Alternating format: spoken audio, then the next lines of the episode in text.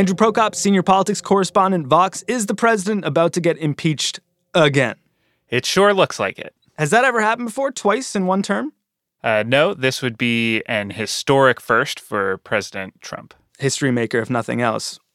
But there's also this question of the 25th Amendment. What's up with that? So, Section 4 of the 25th Amendment allows the vice president and a majority of the president's cabinet to choose to take away the president's powers uh, if they conclude that he is unable to exercise the powers and duties of his office. And this has never been invoked in history. And obviously, it hasn't been invoked under the Trump administration yet. But after Trump's actions last week with the storming of the Capitol, there was a new round of discussion on about it. And Democrats took the position that Pence and the cabinet should invoke the 25th Amendment now.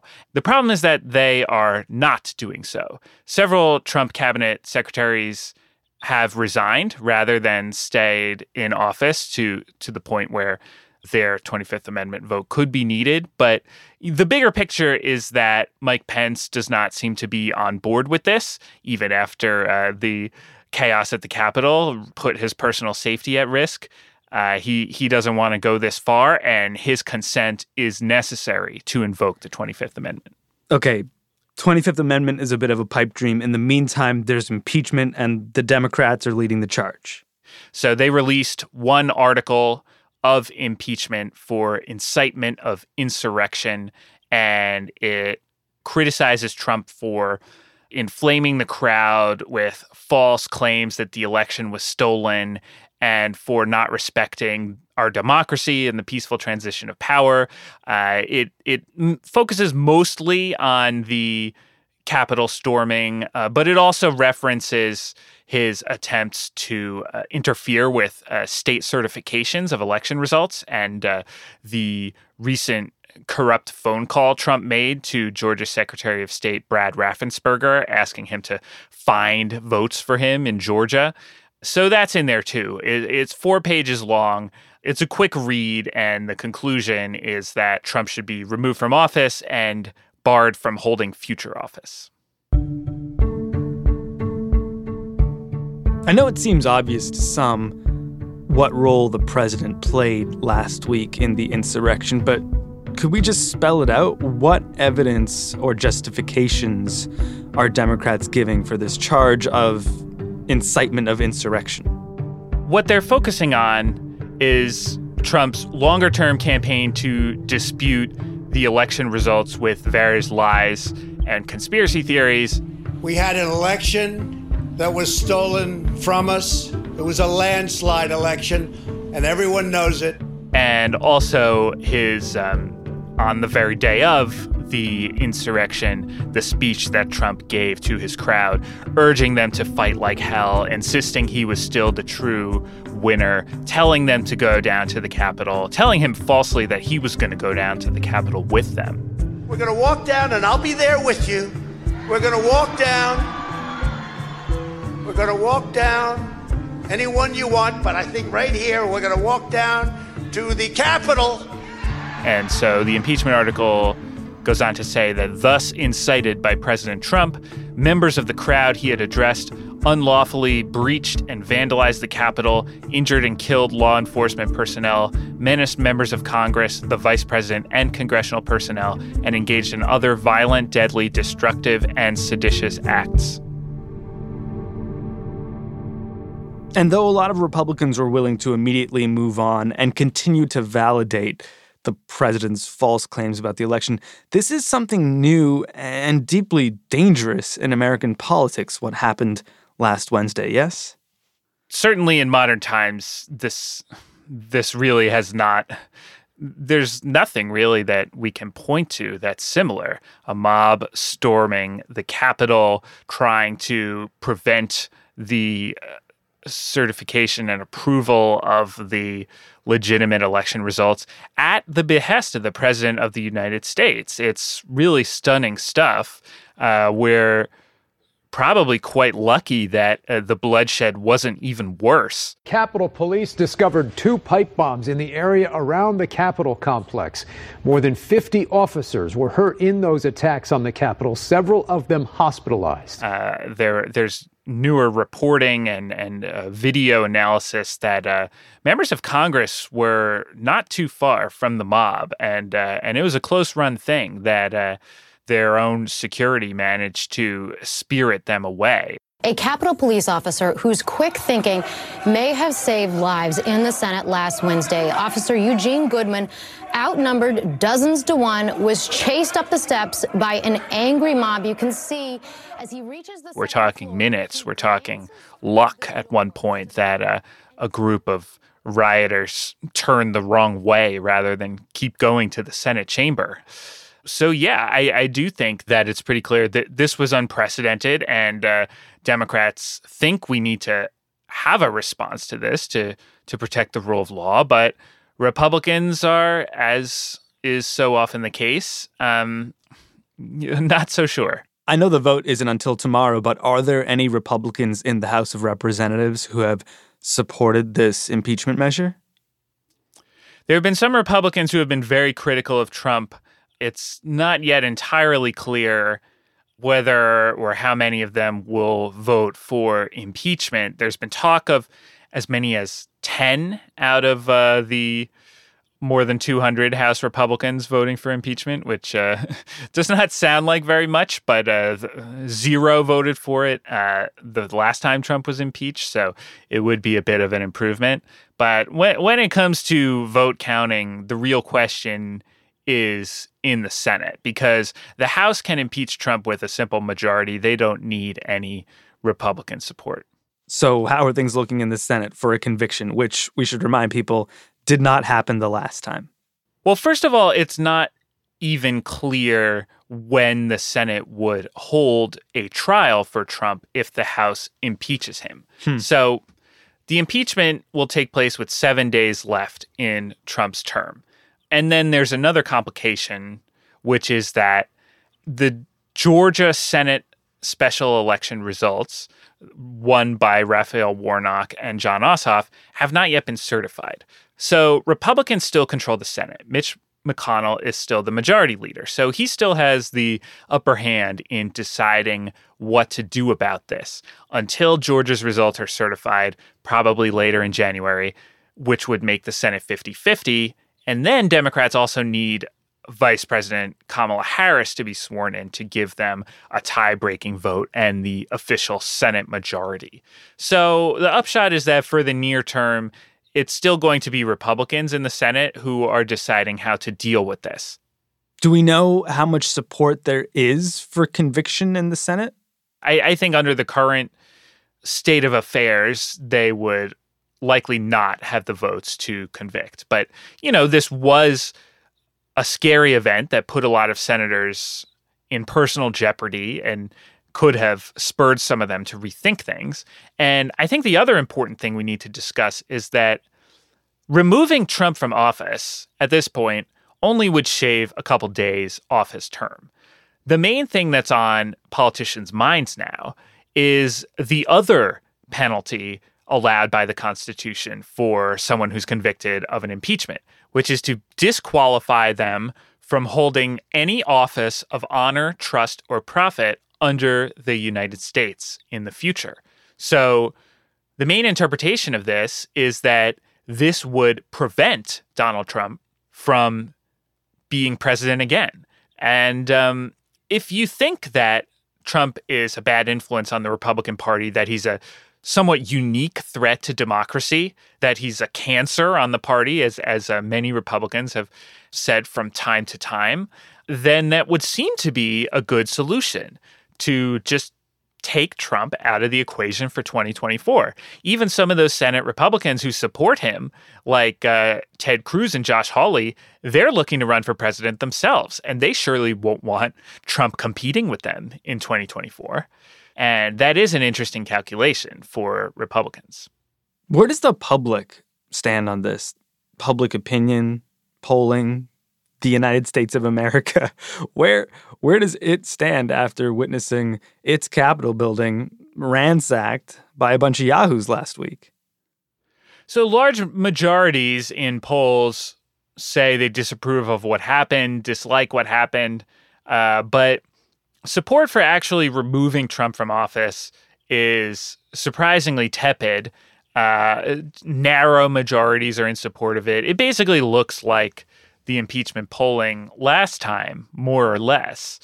If there is a major change in Republican thinking on this matter of whether Trump should be convicted, it would have to happen at the elite level, uh, and and it would not be something that their voters are pushing on them. In fact, it would be somewhat in defiance of those voters' wishes.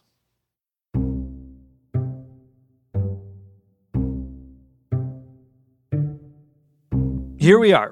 In the second week of 2021, we've had an insurrection, a riot, people died, pipe bombs were planted, but still, Republicans immediately voted to object to the certification of President elect Biden's win, and still, Republican voters don't seem that interested in convicting the president or barring him from office, and thus, ditto from Republican leadership, at least so far.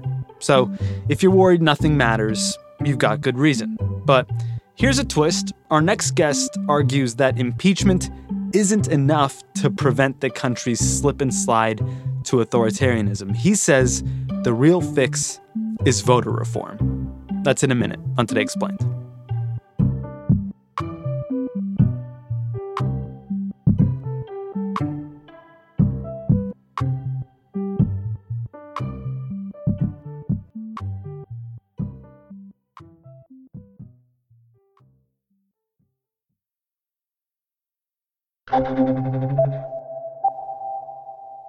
Rick Hasen, you specialize in election law at UC Irvine, but you also just wrote a piece for Slate in which you argue that impeachment isn't enough. How come? Well, the problem is that even with Trump gone from the White House, Trumpism and the threat of authoritarianism will continue. That's why it's important that even after Trump has left office, that he be disqualified from running again, that he not be able to put back together a coalition that is not willing to uh, fight fairly in elections. That's why we need to have other efforts that will promote moderate Republicans and make both parties in the business of trying to increase their tents, make their parties as appealing to voters as possible, as opposed to trying to rely upon voter suppression as a means of staying in power. And that's why we need fundamental voting reforms, because we can't trust that the kinds of things that happened this past election won't be repeated again. Which fundamental voting reforms would you want to see? So, one thing that is important to do, I think, is to play what David Pozen uh, called constitutional anti hardball. The idea is that we need to use all of the available tools possible that Democrats have to try to create fairer conditions for our elections. So it might take something uh, kind of hardball move like killing the filibuster for voting reform so that it only takes a majority of senators rather than 60 senators to get something through uh, the Senate. We've talked about getting rid of the filibuster on the show before, but here you're talking about getting rid of one specific aspect of the filibuster or or one part of the filibuster for a specific thing? So you may remember that um, before the Republicans took back control, when, when Democrats still had control of the Senate, they eliminated the filibuster for judicial appointments aside from the Supreme Court. And when the Republicans took over during the Trump era, they eliminated the filibuster for Supreme Court appointments. I'm suggesting a further exception to the filibuster rules which would apply to uh, election and voting legislation. And how many votes would it take to do that? So it would take 51 votes under the so called nuclear option, which is what's been used before. That is, uh, the president of the Senate, in this case, the vice president, would simply declare that it takes 51 votes to make this kind of change, and a majority would vote for it. Now, it's not going to be easy because there are Democrats like Joe Manchin who've expressed concern about eliminating the filibuster. I think my proposal has a better chance of success because it wouldn't fully eliminate the filibuster. It would just eliminate the filibuster to make voting changes. Okay, your argument is that impeachment is necessary as well as some conviction that ensures President Trump can't run again, but that's not enough to stop the United States from sliding towards authoritarianism. For that, we'd need serious voting reforms. And for serious voting reforms, Democrats need to play hardball, get rid of the filibuster for matters concerning voter reform. If they did that, along with Vice President elect Kamala Harris, what would you propose they accomplish? Which reforms? Well, at the top of my list are things like admitting Washington, D.C. and Puerto Rico as states, assuming that the residents would want such a thing. That would change the balance of power in the Senate. I believe at least the residents of Washington, D.C. are highly in favor of such a thing. Yes, I think that's true. I think it's a bigger question as to Puerto Rico. I would also restore parts of the Voting Rights Act that the Supreme Court killed off in the 2013 Shelby County versus Holder case, as well as put in expanded voting rights protections, such as requiring every state in congressional elections to offer some form of early voting, either in person or absentee voting, or both. I would uh, also uh, favor changes that would be geared towards improving the position of moderates among Republicans so that that wing of the party would be more successful in being able to hold power without uh, the Trumpist wing being able to primary those members. Uh, one way to do that would be to uh, have redistricting reform, reform which would be aimed at, for example, requiring the use of nonpartisan or bipartisan commissions to draw congressional district lines. That's well within Congress's power to do. So I'm guessing if a Republican legislator of a certain ideology would hear these reforms to voting that you're proposing, uh, he or she might just say, "Wait, you're just you're just trying to give Democrats more seats in the Senate." Well, I think part of it is giving Democrats more seats in the Senate because the Senate is an institution that is very seriously weighted towards Republicans. You have a small minority of members of the United States that are overrepresented in a system that gives the same representation to senators to Wyoming, which has well under a million residents, and California, which has, you know, over 30 million residents. The, the idea is that um, the Senate is a non democratic, small d, non democratic institution. And things that could be done to make it more reflective of the one person, one vote ideal that is applied everywhere in our government, aside from in the Senate and in the Electoral College, would be a good thing. But this is not just about helping Democrats. It's also about helping moderate Republicans and creating a more responsible two party system where both parties fairly compete for votes, not by trying to shrink the electorate as the Trumpist uh, Republicans uh, have been trying to do, but instead to create a situation where both parties are trying to compete for more voters. Just to continue playing devil's advocate here, wouldn't some argue that? the Senate has always been an anti small d democratic institution, and that was the intent of its design? Well, whether that was the intent or not, it doesn't serve our purposes today. And today, given the threat that we face from authoritarian forces in the United States, I think recalibrating the power of the Senate is something that is part of the answer to the question of how we assure that we continue to be a democracy that reflects the will of the people.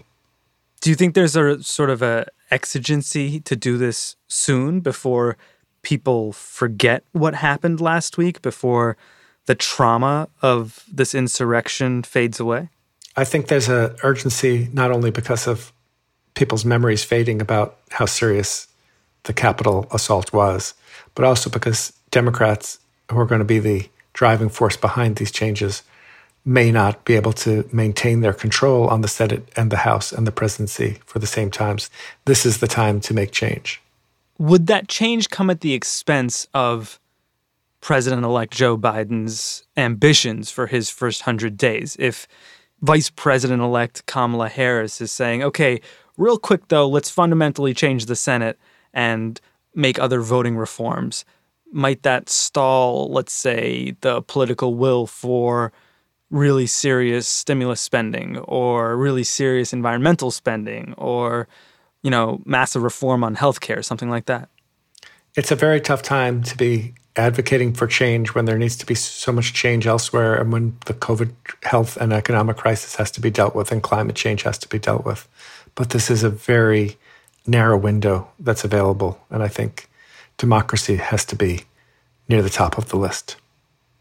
Is anyone out there making the argument that, you know, up to this point, there's been this sort of forgive and forget tendency that's accompanied the peaceful transfer of power in American politics?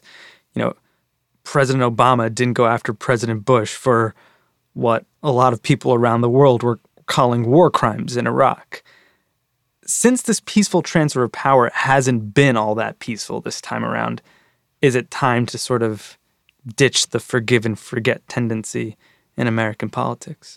I think forgive and forget can be a very useful thing to do. And I don't know that it was necessarily wrong in earlier transitions of power. This one is qualitatively different. We've not had a president like Trump who has actively sought to overturn the results of the election through the courts, through legislative action through trying to get election officials to manufacture votes, to trying to get his supporters to physically block the acceptance of uh, Joe Biden's votes in the Congress. And so this is not the time to forgive or forget. This is the time for concerted action to restore American democracy. Professor, thank you so much. Thank you. Rick Hasen, he's the author of a book titled Election Meltdown Dirty Tricks, Distrust, and the Threat to American Democracy. I'm Sean Rameswaram. This is Today Explained. The team includes Mooj Zadie, Halima Shah, Will Reed, Amina Al Sadi, and Noam Hassenfeld. Efim Shapiro is our engineer. Golda Arthur is our supervising producer. Facts checked by Cecilia Lei. Music by Breakmaster Cylinder and sometimes Noam. Liz Kelly Nelson is Vox's editorial director of podcasts. And Today Explained is part of the Vox Media Podcast Network.